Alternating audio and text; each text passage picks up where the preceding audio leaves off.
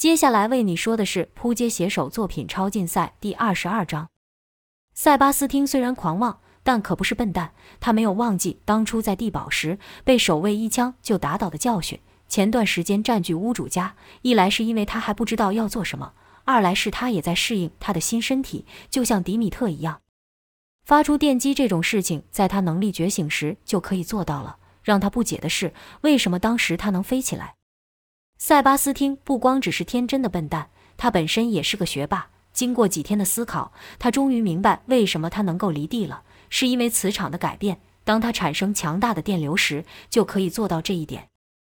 一般人身上也能产生静电，静电能将物体吸附在自己的皮肤上。若将这种效果放大一千倍、一万倍，可想而知有多么厉害。而塞巴斯汀就能做到这一点。只是他还没有真正实验过，当他再次面对子弹时，结果会如何？塞巴斯汀每向前走一步，身上就聚集了更多的电，这能量强到他就像是个全身发光的电人一样。见到这一幕，在场的每个人都惊呆了。刚才那说要毙了塞巴斯汀的警察也愣住了。透过摄影机，这骇人的画面也第一时间传给了全世界。塞巴斯汀不着急出手，他觉得观众还不够多，他在等待科特的人。时间拖得愈久，他身上的能量就愈强，一直到上方传来了飞机的声音。塞巴斯汀说道：“不错，不错，来的不算慢。”但他又耐心地等了一会，直到特工和警察换了位子，塞巴斯汀才说道：“好了，演员都到齐了，来上演一场好秀吧。”天空与地面的特工早就锁定了塞巴斯汀，暗骂一声：“找死，成全你！”跟着就朝他进行射击。可奇怪的事情发生了，就看他们的子弹都擦过塞巴斯汀而过，好像自己绕弯一样。棒棒棒！连串的子弹打到塞巴斯汀身后的声音，跟着就是砰的一声爆炸，强大的火力把街上的汽车直接给轰飞了起来。伴随着爆炸声响的是塞巴斯汀愉快的笑声。塞巴斯汀也没有十足的把握能做到这种事，但是他知道，如果他做不到的话，那只会重复的地堡的结果，任何人打他一枪，他就完蛋了。不论他的能力有多厉害，他也知道强大的电流能产生磁场，可他不确定这磁场能不能强大到成为防护罩。如果不行的话，现在的他已经被打成蜂窝了。可以说，刚刚那个实验，塞巴斯汀是用自己的性命去做的。他成功了，这让塞巴斯汀更加确信自己是神选之人。就听他大笑了起来，是愈笑愈开心，愈笑身上的电流就愈强。而后就看他缓缓漂浮起来。特工们见公鸡一点笑也没有，都愣住了，说道：“情报上说这家伙只有 B 级的程度而已，这这种力量远远超过了 B 级了，该怎么办？”特工队队长道：“我就不信了。”说着就举起武器冲上前。哒哒的连串枪响爆出，可都和刚才一样，子弹一接近塞巴斯汀就自动绕弯。那队长无助地仰望塞巴斯汀，喃喃道：“怪物，你这个怪物。”塞巴斯汀看队长这表情，心里不知道为什么涌现出一种奇妙的感觉。那一瞬间，两人就这样一上一下的看着，其他人则不敢有任何动作。一直到塞巴斯汀搞清楚心里那感觉是什么，就听塞巴斯汀说道：“原来是这样啊。”塞巴斯汀认为队长在崇拜他，而不是怕他，这是他一直以来所追求的，得到别人的认同，而不是嘲笑。砰的一下，一道闪电落在了队长的面前，这道闪电就是塞巴斯汀本人。强大的电流把地面都给打破了，尘土朝四周喷飞。特工们纷纷说道：“现在我们该怎么办？这家伙的力量远远超乎了预期，根本不是我们能对付的了的。”正当特工们议论的时候，塞巴斯汀行动了。就看他缓缓朝队长伸出手，而队长居然跪下了。这一幕让特工们都不敢置信。那队长可是极为强悍的人，是落在敌人的手上，受到各种残酷的对待也不会认输的硬汉。现在居然对一个塞巴斯汀跪下了。其实队长也不愿意，但在塞巴斯汀那连子弹都能影响的超强立场下，他又能怎么办？就听队长吃力地说道：“有本事你把我杀了，这样折辱人算什么？”塞巴斯听到：“我没有理由要杀你，你是我的见证人。”队长道：“见证人，见证什么？”塞巴斯听到：“见证奇迹的时刻。”队长道：“什么奇迹？”塞巴斯汀笑道：“我就是奇迹。”队长道：“你只不过是一个怪物，你只不过是博士。”塞巴斯汀知道队长想说什么，在这没好意的时刻，他不想听这些，便加大了力道，把队长直接给按在地上。其他特工都喊道：“放了队长，不然……”塞巴斯汀把话接过去，说道：“不然你们想怎样？你们能怎样？”被压制的的队长喊道：“不要管我，干掉这怪物。”塞巴斯汀说：“这不怪你。人们遇到超乎理解的事情的时候，会恐惧，会害怕，会做些无意义的事情，就像你们现在这样。”滋一声响，一道闪电穿过人群，来到了后排的记者前方。塞巴斯汀来到了镜头前，说道：“你们不是想拍我吗？其实他不用靠近，摄影镜头也一直在拍他。”塞巴斯汀对女记者笑道：“来吧，我给你独家访问的机会。”那女记者怕得不敢说话。塞巴斯汀又问了一次，女记者怕再不说话，下场会很惨，便结结巴巴地说道：“你你到底是什么东西？”塞巴斯汀认真想了一下，说道：“这可是我第一次上电视，该怎么介绍自己好呢？”就听塞巴斯汀对着镜头说：“你们可以称我为雷帝，我是比你们更优秀的人，一直以来我都比你们还要优秀，只是你们一直不愿意承认这一点。”但我不介意，我知道早晚你们会认清这个事实。今天就是那个时刻，这下你们清楚了吧？说着，他拿起一个蓝眼，刺眼的蓝色电流从他的手中发出，蓝眼瞬间发出啪啪啪的声音，并冒出火花。塞巴斯汀接着说道：“我不会隐藏，不需要靠这玩意来找到我。我是神选之人，我是雷帝。我和你们从本质上就不同。从现在开始，我们才是这个世界的主宰者。从现在开始，我们说了算。什么？”你问我为什么要这样做？因为我可以。塞巴斯汀觉得自己的表现很完美，但还是问了记者，说道：“这是全球连线的，对吧？”记者点了点头。塞巴斯听到：“那刚刚全世界的人不都看到我了？太棒了！这下没人敢再忽视我了。我现在是全世界最火的人了，对吧？”记者又只能附和的点了点头。塞巴斯汀想到，从前他提出的意见都没人采纳。甚至还被取笑，但他没有因此改变过自己的想法。他知道自己和别人不一样，他深信那些庸庸碌碌的平凡人和自己根本就不在同一个档次。塞巴斯汀抬头看天，心想：终于，我的声音被听到了，没人敢再忽视我了。可是塞巴斯汀忘记了一件事，就是他没有把能量收回来。当他想好要怎么介绍自己，手靠近镜头的那一瞬间，机器发出“滋”的一声响，故障了。而且不只是他面前的那一台故障，而是周围的电子产品全部都故障了。这是由于塞巴斯汀无意间发出的电磁波所导致。当塞巴斯汀说话的时候，镜头就黑了。可记者哪里敢讲，只是在心中默默祈祷塞巴斯汀赶快离开。就看塞巴斯汀突然说道：“我觉得还是有哪里怪怪的，我想看一下刚刚的画面。”这下记者跟摄影的人都傻了，心想：这可怎么办？就看女记者跟摄影两人互相看了一眼，心里都想完蛋了。塞巴斯汀奇怪了，说道：“怎么，你们没听到我说话吗？”看两人还是没有回应，而且表情都很奇怪。塞巴斯汀便问：“你们该不会做了什么手脚吧？”说这话时，语气已经变了。女记者知道再不说话，只怕塞巴斯汀要发火，便说道：“没，我们哪敢动什么手脚？只不过……”塞巴斯汀眉头一皱，问道：“只不过什么？”女记者本来是想说实话的，但看到塞巴斯汀好像随时要爆发的样子，又害怕了起来，不敢多说一句。有人突然哈哈的笑了出来，是一位特工。那特工这一笑，女记者跟摄影师立刻转头示意他不要说话，可那特工偏偏不听，对着塞巴斯汀说道：“你这个笨蛋，机器根本就没开，你刚才说的话一句都没有传出去，笨蛋，还全世界都要听你的吗？”瞧你得意的样子，你不过是一个怪物而已，还是个很蠢的怪物。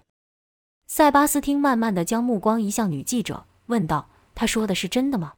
这是你们最后的一次机会，最好想清楚再回答。”塞巴斯汀最讨厌被人嘲笑了，可现在他又被嘲笑了，但他已经不是以前那个只会忍气吞声的塞巴斯汀，现在的他是雷帝。刚才那几句话说的不大声，但任谁都听得出来，塞巴斯汀语气中隐含的怒意。更可怕的是，他身上又钻出了电流。女记者知道这瞒不住了，只好说道：“你刚才一靠近，机器就就坏了。”塞巴斯汀又将目光移向摄影师，摄影师忙道：“我也不知道怎么一回事，就这样突然故障了。”说完，还将机器翻转给塞巴斯汀看，证明自己没有说谎。塞巴斯汀看到面板上出现了焦黑的颜色，知道是自己的能力所造成。这两人没有骗自己，但他还是很生气，问道：“所以刚才我说的话，一个字都没有传送出去？”摄影师道：“我很抱歉。”这时，塞巴斯汀身上的能量又更多了。塞巴斯汀已经愤怒到不想去控制那些能量，任由他们向四周打去。尽管会伤到人，但那又如何？塞巴斯汀根本就不在意。女记者见状，赶忙补充道：“不是这样的，有播出去，全世界都看到你了。”塞巴斯汀问道：“可你刚才不是说没有吗？”塞巴斯汀这一定神，爆冲的电流就受到了控制。女记者道。只有你刚才说的那段话没有，可在那之前，你对抗这些邪恶的家伙都传出去了。女记者为了保命，讨好塞巴斯汀，便将这些赶来救他们的特工改口说是邪恶的家伙。塞巴斯汀听到后果然高兴，说道：“真的吗？”女记者点了点头，说：“从头到尾都没有漏掉，我看到他们不分青红皂白的对你攻击，你用你的，你的。”女记者不知道该怎么形容塞巴斯汀的超能力。塞巴斯汀说道：“神之力。”女记者便接道：“对对，你的神之力保护自己，也保护了我们。你的英雄事迹已经在刚刚传送全世界了。不信你看。”女记者拿起了手机，想要给塞巴斯汀看社群软体上疯传的现象。以他的经验，这种事情绝对会在网络上疯狂流传。尴尬的是，他的手机也故障了，连开机都开不了。好在塞巴斯汀现在的心情好多了。摄影师赶忙说道。我们可以后置，塞巴斯汀问道：“后置，你打算怎么做？”摄影师道：“你刚说的每一个字，我们都可以帮你和之前的影像结合，这样可以吗？”塞巴斯汀哦了一声，说道：“对呀，我怎么没想到还能这么做？”在见识过塞巴斯汀的能力后，特工知道现在的自己是无法收拾塞巴斯汀的。现在要做的就是减少己方的损失。特工便趁塞巴斯汀离开队长的时候，将队长给抱回来。队长也没有犹豫，立刻下令撤退。我们现在根本就没有能力对付 A 级以上的怪物，必须赶紧将这讯息回报给将军。另一特工道：“将军肯定已经知道了。”队长说道：“将军一定会更想要这家伙。”车队快速的离开，队长的目光还是一刻都没离开塞巴斯汀。想到今日所受的耻辱，他在心里发誓：我一定会亲手解决你，即使变成像你一样的怪物。塞巴斯汀也知道特工们要撤退了，但他并没有出手阻止。在他心中，这些特工根本就不算什么，再来一倍，甚至是十倍，他都不会放在眼里。比起跟特工作战，他更在意自己在镜头前的表现。看到原本气势汹汹的特工变成这样，跟着塞巴斯汀的那些超能力者可就逮到机会，纷纷使出能力要打落水狗。就看一个的能力者吃力地举起路边一台汽车，朝正在撤退的特工丢去，差点把对方的车给撞翻。车上的特工大声骂道：“该死的家伙，快走！”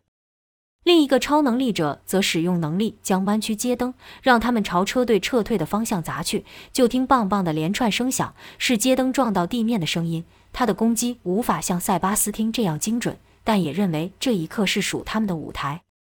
见特工都撤走了，这几个能力者就将目光转向一旁围观的百姓。他们冲进人群，喊道：“怎么样啊？你们还指望那些没用的家伙救你们吗？”在我们的能力面前，他们只能像刚才那样逃跑而已。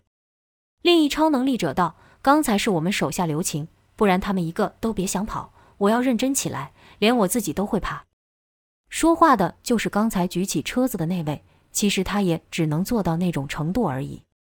又一能力者说道：“你这件外套不错，拿来吧。”被他看中的那人感到一股无形的力量将自己拉走，吓得那人哇哇怪叫。待他来到那能力者的脚边时，赶忙哀求道：“别伤害我，拜托，拜托。”那能力者只是说道：“谁说要伤害你了？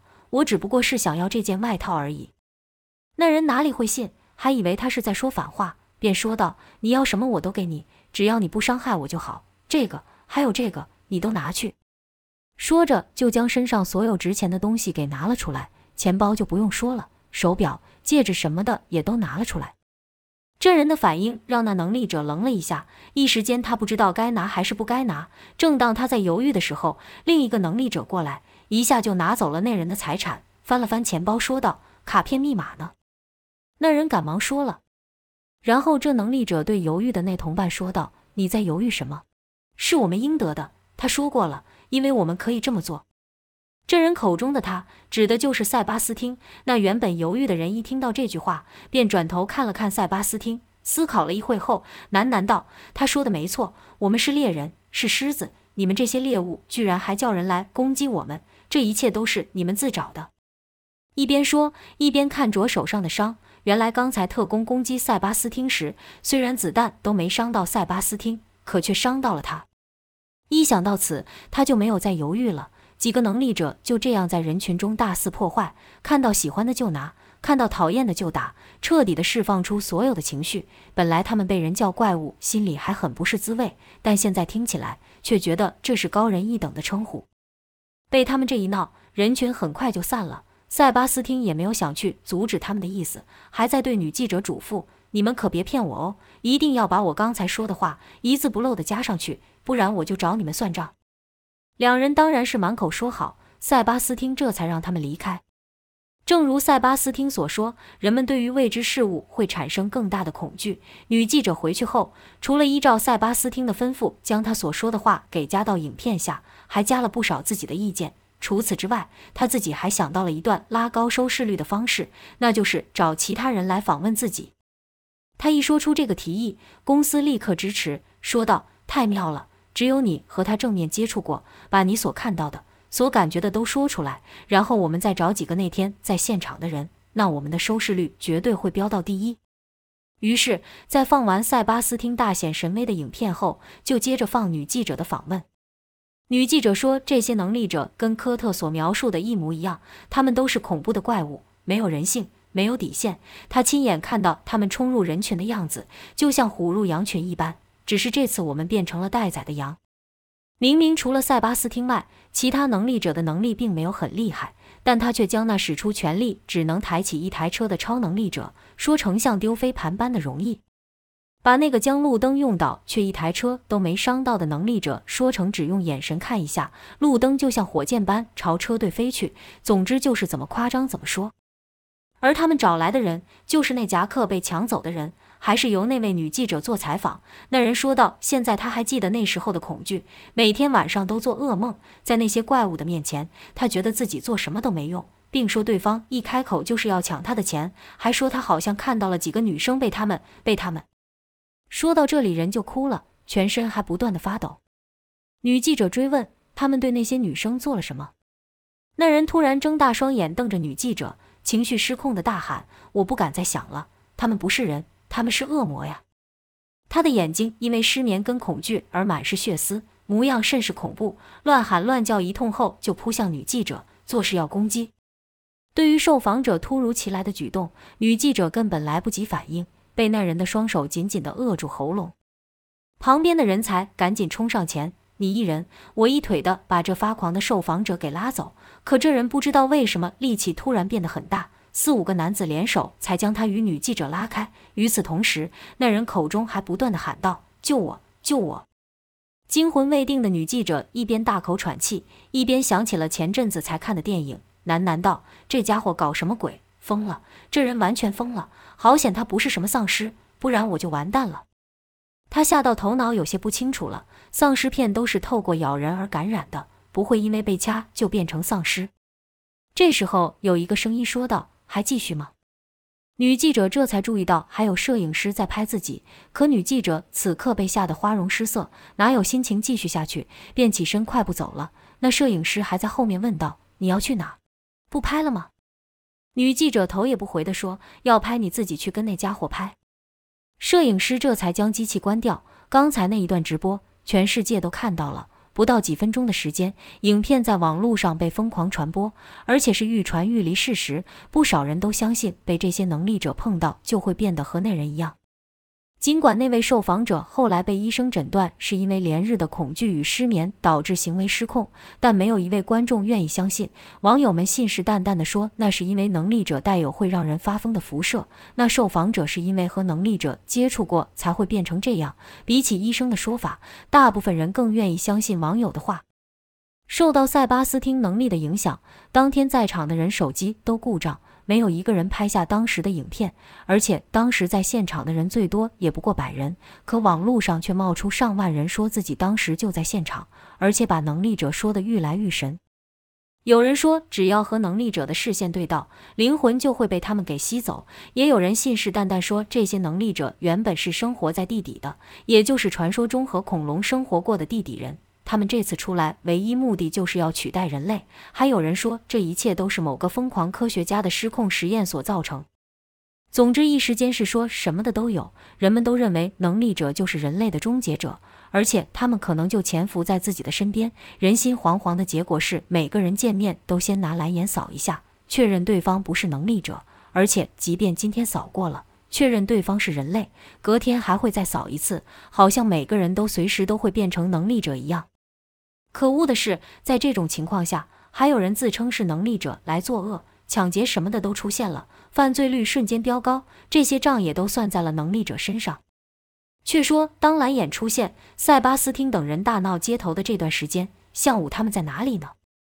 原来他与盖瑞、雷鲨鱼打倒太岁后，接到海森博士的电话，要他们立刻去阻止一个能力者伤害百姓。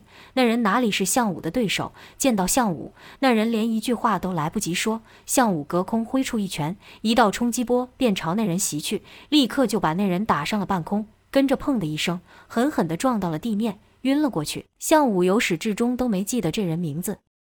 向武还以为海森博士说的这人有多么厉害，而这大块头又说自己比 A 级还要厉害，想说肯定要经过一场恶战才能收拾这人。所以向武以最快的速度出手，想先将那人给打退，以免等等站起来波及到无辜的百姓。哪知道对方连一招都扛不住，这情况可说是大出三人意料之外。盖瑞看着倒在地上也不动的大块头，说道。不会就这样倒了吧？还是等等会变身之类的？